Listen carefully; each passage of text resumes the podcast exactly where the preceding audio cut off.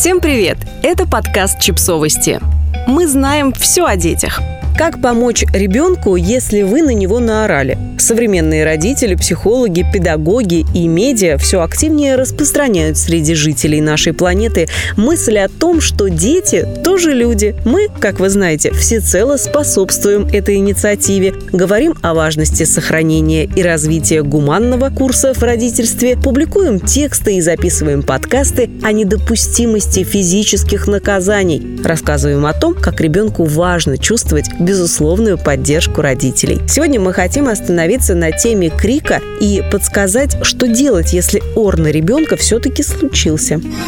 Идеальных родителей не бывает. Иногда мы все орем на детей. Конечно, срыв на крик может произойти с любым родителем, даже самым спокойным. Главное, чтобы в таких ситуациях родитель понимал, что ситуация вышла из-под контроля, а сам крик не может и не должен считаться методом воспитания. Крик вызывает у ребенка страх и заставляет его включать защитные реакции – бей, беги или замри. Например, когда вы кричите на ребенка, который в обычной жизни ведет себя спокойно и рассудительно, вы вдруг можете можете увидеть, как он нападает на вас, чего никогда в спокойном состоянии не делает. Этот выброс агрессии направляется на вас, чтобы прекратить нежелательную для ребенка ситуацию. Любая сильная реакция – стресс, а повторяющийся стресс, вызванный вербальными наказаниями, приводит к развитию тревожности, повышает риск депрессивных состояний в юности и увеличивает вероятность склонности к агрессии и насилию но я ничего не могу с собой поделать.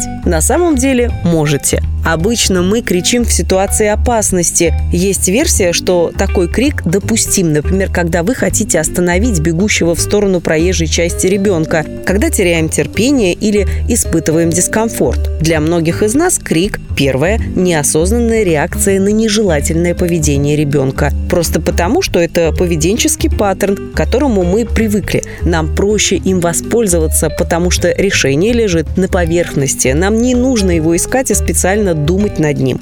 Конечно, трудно бороться с привычкой, но это возможно, вооружившись знаниями и желанием начать анализировать себя и свое поведение, мы постепенно можем научиться реагировать на вызывающие у нас неприятие ситуации иначе. Некоторые советуют присовокупить к желанию работать над собой такой лайфхак. Повысив голос на ребенка, представьте, что в помещение вошел человек, чье мнение о себе и своем поведении вы очень уважаете. Тот, кому бы вы хотели показать себя с лучшей стороны, только пусть это будет не ваша мама. Тогда вы увидите, что «я не могу себя контролировать» – это чаще всего самообман, и вы просто пользуетесь тем, что ребенок меньше, слабее и беззащитнее вас. Это неприятное открытие, но если вы его сделаете, вам будет проще продолжать идти вперед. Также, отслеживая свои реакции, поначалу это может происходить постфактум, думайте над тем, что именно вызвало у вас желание повысить голос. В очень и очень многих случаях случаях вы станете замечать, что ребенок не был тому реальной причиной. Часто крик становится результатом крайней эмоциональной истощенности, усталости, головной боли,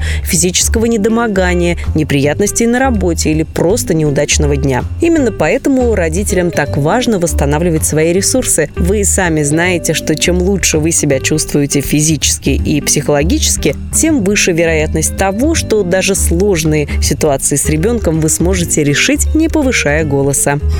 Я все это понимаю, но иногда все равно кричу, что же делать? Помнить, что ваш ребенок – человек, и ваш крик ему очень неприятен. Вспомните, когда вам было окей после того, как на вас кто-то наорал? Наверное, никогда? Почему же тогда принято считать, что ребенок все очень быстро забудет и продолжит жить, как ни в чем не бывало? Даже если он отходчивый или попросту еще слишком маленький, это не значит, что ему не было страшно, больно и обидно от того, что вы на него наорали. Так что прежде всего возьмите за правило не делать вид, что ничего не произошло. Не выступайте с позиции силы, ведь очевидно, что тот, кто сорвался, был настолько слаб, что не придумал ничего лучше. Как правильно поступать, когда наорешь на ребенка? Следуйте следующим правилам. Успокойтесь. Вы знаете универсальное правило безопасности в родительстве. Обеспечьте кислородной маской сначала себя, затем ребенка. Если вы все еще в гневе, не способны адекватно оценивать ситуацию, понимаете, что продолжите срываться, отойдите от ребенка на безопасное расстояние и займитесь собой. Нельзя пытаться все уладить, продолжая орать. Приступайте к выполнению остальных пунктов только тогда, когда поймете, что Халк уходит. Подумайте, как ситуацию увидел ребенок. Эмпатия – главный инструмент в руках хорошего родителя. Прокачивайте ее всякий раз, когда попадаете в сложную ситуацию с ребенком. Например, когда вы на него накричали и уже пришли в себя. Просто вернитесь и спокойно посмотрите на то, как произошедшее выглядело в глазах ребенка. Скорее всего, вы вспомните его напуганный взгляд и поймете, как плохо ему было в тот момент. Помните, что вы должны быть абсолютно спокойны, потому что в какой-то мере оценка произошедшего заставит ваш гнев несколько реактивироваться.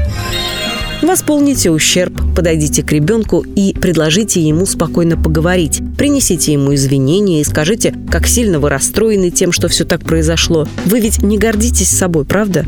Некоторые дети не готовы обсуждать конфликт в деталях, но открываются родителям через игру, и это нормально. Если возраст ребенка позволяет, спросите, готов ли он принять ваши извинения и можете ли вы что-то для него сделать. Помните, что ваша задача не откупиться и заставить ребенка сделать вид, что ничего не было, а восстановить нарушенный ход вещей, не пытаясь отрицать произошедшее. Если вы чувствуете, что не справляетесь самостоятельно, обратитесь за помощью к специалисту.